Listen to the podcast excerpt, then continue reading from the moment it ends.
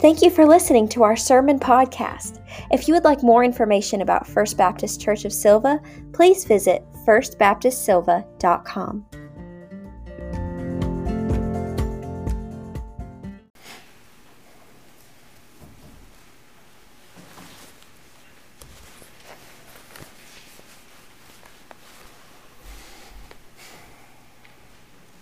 I'm on top of the world, looking down on creation, and the only explanation I can find is the love that I've found ever since you've been around. Your love's put me on top of the world.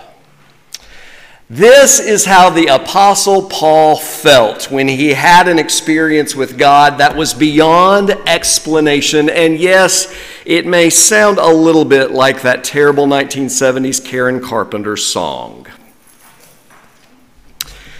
Why are we just now hearing about Paul's extraordinary experience of being on top of the world? Well, you'll have to take that up with Paul. That must have been what his listeners, those at the church in Corinth, must have felt also. We learn in our scripture passage today that Paul has been sitting on top of this extraordinary story for 14 years. It's a it's a story and a moment where Paul found himself in paradise, literally a third heaven. And that while he was there, he received a revelation from God that put him on top of the world and that he could not share with others.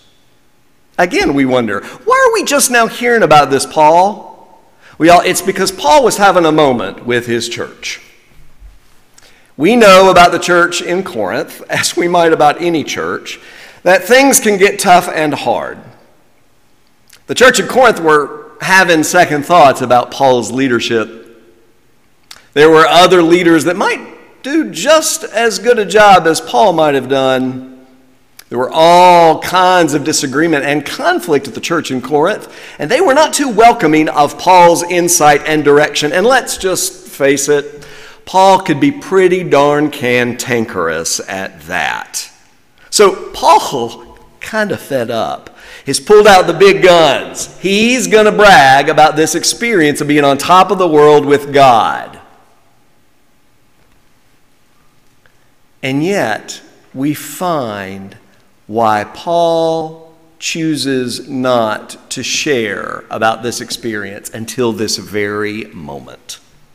And that's where we arrive at our passage today. It's in a moment of desperation for Paul where he feels like he's got to show a kind of top of the resume kind of experience. A moment, even though it was old, where he had a transcendent, out of body experience with God. Y'all, it's gotten that bad that he has had to dig deep into the the memory bank of his spiritual experiences and pull it out and tell why he is qualified, even amidst all his faults, to be their leader. So, as he prefaces to the church in Corinth that he's had this great experience and it was a long time ago, here's why he couldn't and wouldn't share about it. He says, Therefore, to keep me from being too elated by that top of the world experience, a thorn was given me in the flesh, a messenger of Satan to torment me, to keep me from being too elated. Three times I appealed to the Lord about this, that it would leave me. But God said to me, My grace is sufficient for you, for power is made perfect in weakness. So I will boast all the more gladly of my weaknesses, so that the power of Christ may dwell in me.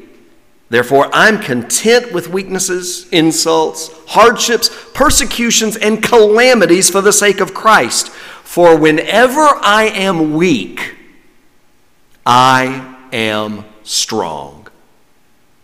This word from 2 Corinthians chapter 10 verses 7 through 9. This is the word of the Lord. Thanks be to God. It's true. Today's message can easily be summed up in three cheesy song titles from the 70s, 80s, and 90s Top of the World by the Carpenters, Every Rose Has Its Thorn by Poison, and Garth Brooks' classic, Unanswered Prayers. And yes, Granthams, I'm going to challenge you to burst into song when we get to those appropriate moments. Paul says, to keep me from being too elated, a thorn was given me in the flesh. Yes, a thorn can have that much power. And for anybody who's been clearing brush in March of the year, you know how distracting and terrible it can be to grab some brush and pull it out with a handful of thorns. We know what that feels like. That, that sickening moment when we know that the next few hours are going to be distracted by the silliest, smallest of things. A thorn from a bush or a limb can hurt. The context of this statement is that a thorn can torment us and can ultimately keep us from being too elated particularly for Paul, from the, the vision and the revelation that he had experienced some years before. Now, to put in our terms, Paul is going to be knocked down a peg so that he doesn't get too full of himself. This is a popular phrase, a thorn in my side. We have described circumstances, developments, people, even our own children, as being thorns in our side. The word that's used here to describe a thorn can also be translated as stake. No, I'm not talking about grilling steak. I'm talking about a stake that would have been used to bring torment or even execution. Regardless of how this word might be used here. The sense is that a thorn serves as an unpleasant distraction. So let's skip to the million dollar question here, right? What exactly is this thorn that Paul had been given? And the simple answer is we don't know. Because Paul never tells us, which is interesting. Paul doesn't tell us exactly what the thorn is that he feels like he had been given. Something that had served as a distraction and a pain in the neck and the side for such a long time. We don't know. So we're left to speculate, and more often than not, to project our own thorns and weaknesses onto Paul. But I did some homework for us. And essentially, scholars over the centuries have identified that the thorn that Paul had was either one or a combination of three different kinds of weaknesses. The first, most straightforward, is that he had some kind of physical ailment. It might have been epilepsy, some have posited, perhaps eye problems, or maybe even a speech impediment we see that particularly in his conversation with the church at Corinth, that he might not have been a very eloquent speaker like others. Perhaps he suffered from migraine headaches. Again, we don't know. Some have suggested that the weakness that Paul was tormented by was of a more personal nature, that he may have suffered from depression or sexual temptations. Others believe that the weakness he experienced was more interpersonal. That is, that it was a specific person, an individual that he experienced as a thorn in his side, or perhaps the persecution that he experienced at the hands of his own people, the Jews. Or maybe it's a reference to the opposition that he felt in his own ministry. It's a great mystery for those of us who want to understand Paul and his words and his ministry and his travels. what was it that plagued him? For we feel like if we knew what plagued him, we might be able to identify better with him, and that we would understand with greater depth his testimony of faith. The question of where this thorn came from is of note. Listen to what he says A thorn was given me in the flesh, a messenger of Satan to torment me, to keep me from being too elated. Who gave it to him? Well, it's one of two different sources God on the one hand, or Satan. I'm going to warn you, this is a bit problematic. This idea that God might give us the weakness that we have. But before we get too tripped up on that idea, let's consider that there may be something to the premise that God allowed Satan to give him this thorn. Now, that has some weight biblically. Many of us are familiar with the story of Job in the Old Testament a tricky and problematic story for people of faith because in it, God famously allows Satan to exert pain over his servant Job. First with his household, then with Job himself. We also know that Satan biblically punishes with physical torment. So, yes, the devil may be in the details, but Satan may also be in that gimpy hip of yours, also.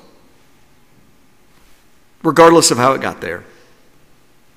The thorn developed almost as a condition. It was not something that it seems like that he always had, but something that accompanied his maturation in the faith. That as he was given this extraordinary revelation of being on top of the world, that's your cue, D. Grantham, that he also felt this great sense of limitation and of pain.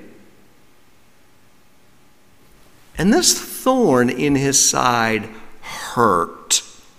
Paul wanted it gone. He makes that very clear. It was humiliating and humbling. And it caused Paul to feel weak.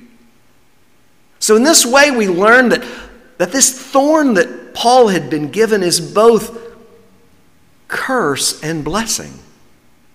It kept him humble, and yet it also, as we learn, became a way for God's power to be made known. So, this is the moment in the sermon where we stop and we reflect for a moment on the thorn that we have been given. What haunts you? What nags at you? What, what do you feel handicaps you and that you might identify as a weakness?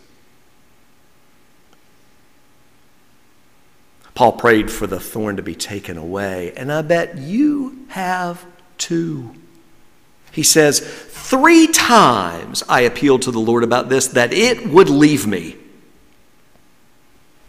Paul asks Jesus, in the Greek it's kurios, Lord. He gets personal here. Paul appeals to Jesus three times for this thorn, this ailment, this weakness, this torment to leave him.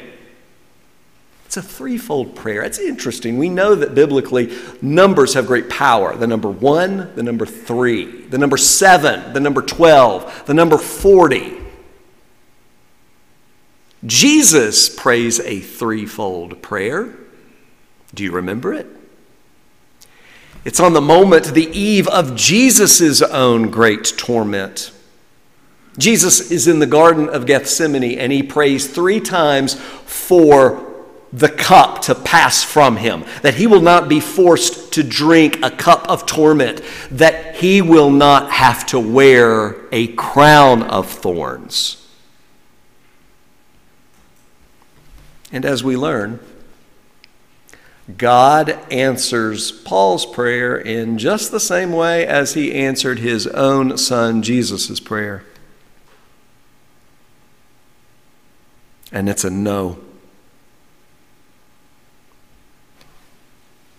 This is something that I find interesting. When I read this passage, there's clearly this idea that what Paul is describing has happened in the past. I was given this thorn. I prayed three times for it to be taken from me. Paul is conveying that he has come to peace with this weakness. There is a sense of acceptance here that I find a bit breathtaking. Who could say the same about our own wrestlings with God, about the thorn that we have in our sides? How many of us continue to pray far more than just three times that it be changed or taken away? Paul here seems to bear witness to the fact that he did, in fact, pray that this thorn be taken away, but that God said no. And that he has come to accept this reality and to live within those limitations. This, to me, is a testimony of resolve and a faith, frankly, that I don't have because I don't like my thorns. And I pray continually for God to pluck them out.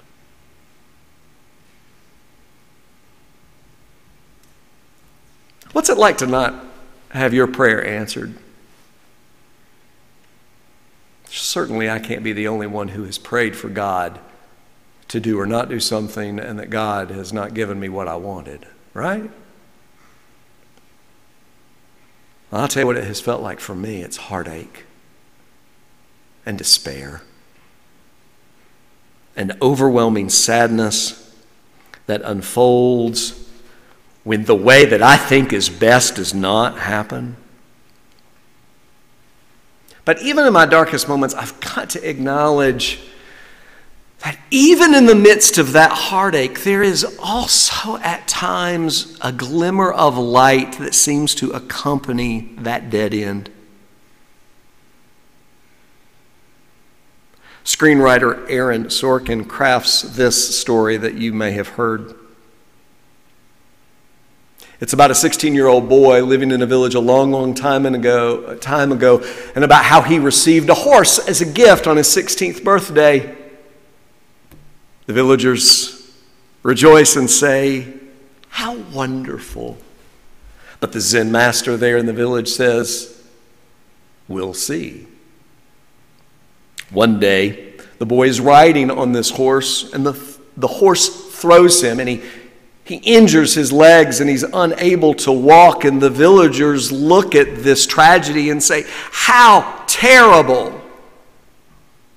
And the Zen master says, We'll see.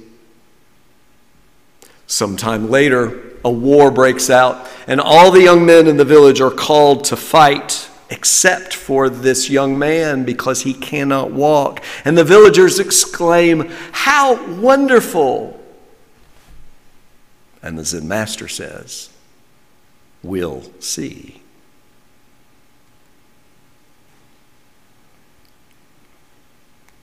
Does everything really fall apart if God doesn't give us what we wish for?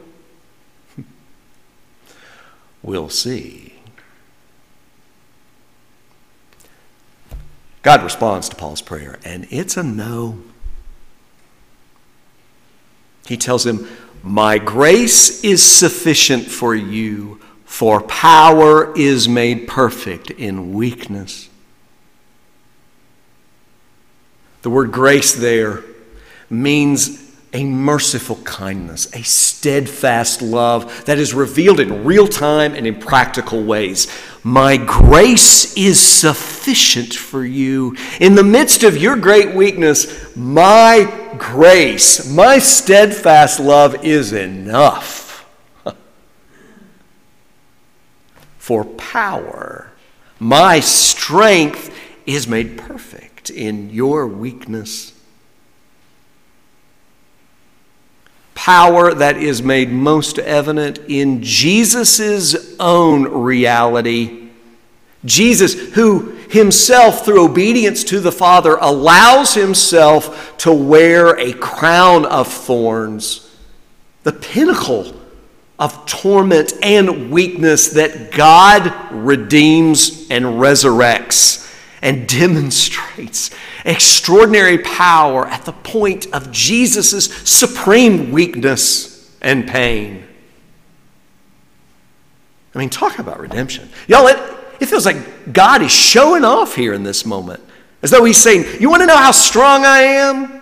I will use your darkest sorrow, your most nagging irritation, your greatest weakness for something good. God's power to redeem and to resurrect is not limited to our point of death, which seems to get all of our attention, particularly in our own Christian tradition as Baptists. We make our profession of faith, we choose to be present in the life of church. And why? Because we are hopeful that God will redeem us at the point of our great weakness, death. But because of Jesus' own testimony in the story that we talked about last week of Jesus raising Lazarus from the dead, Jesus clearly states that he is the resurrection and the life, not at the point of our death, but in life. God is refuge and strength, an ever present help in trouble. God's love and power for redemption and resurrection is sufficient for our everyday disappointments, tragedies, and difficulties. God's power and strength is big enough to overwhelm even the darkest season, even the lowest moments, even the most significant griefs. A life with Jesus is one where our weaknesses are used for God's glory. Why would we want anything less? God flips the script. When we are weak, God is at his strongest. So Paul says, I will boast all the more gladly of my weaknesses, so that the power of Christ may dwell in me. Y'all, there is something liberating to imagine that we can live within our limitations. It isn't completely antithetical to our, our culture, and certainly was in Paul's day. The idea of weakness in the Roman culture was anathema, it was something to, to hide, it was a point of shame. And it is for us, us also this sense that our weaknesses are something that we, we craft well in advance before we get to that interview because we know the question is coming. Tell us, Dr. Mathis, what is your greatest strength? And tell us, what is your greatest weakness? Oh, we've worked that out long before we ever sat there with the committee. We've got that all down pat. This humble brag, so that we can make sure that even our weakness can, can be attractive to others. Oh, we've become very good at this. But imagine if we could live within the limitations of our weaknesses. I don't sail, so I'm not an expert on, on boating and watercrafts. But if you've ever noticed a sailboat, you'll, you'll know that it's been created with the intention of working with its strengths and also honoring its weaknesses. A sailboat knows exactly what it is able to do and accomplish and is completely dependent upon the forces at hand. The pilot of a sailboat knows that it cannot make the boat do something it was not made or created for. And so, at its best, it works in full awareness of its own weaknesses. It cannot sail against the wind. It cannot float where it cannot sail. We know this. And yet, it's a breathtaking reminder to us that our weaknesses can be greater teachers than our strengths.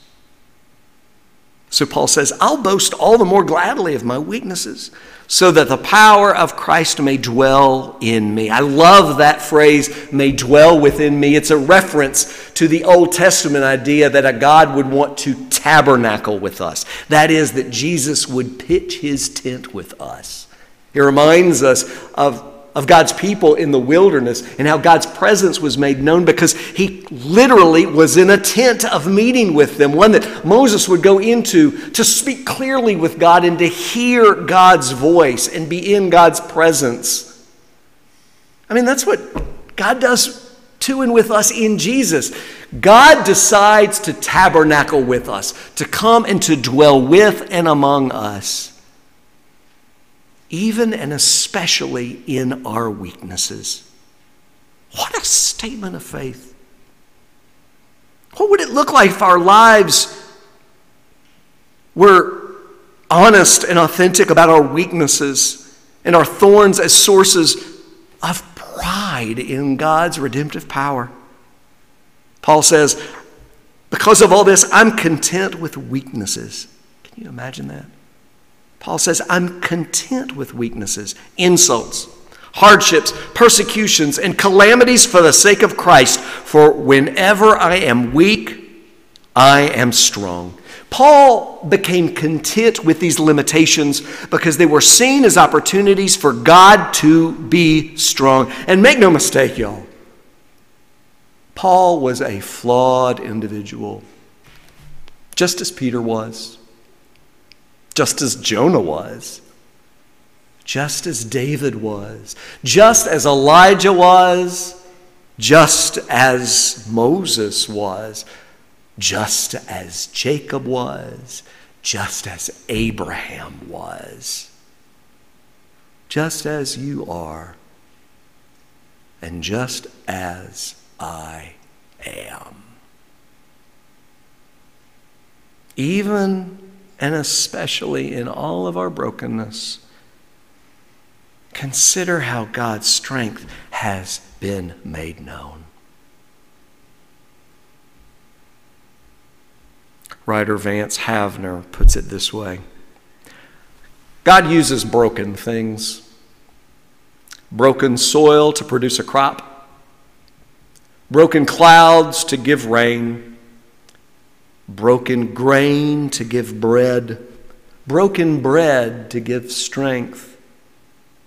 It's the broken alabaster box that gives forth perfume. It's Peter weeping bitterly who returns to greater power than ever.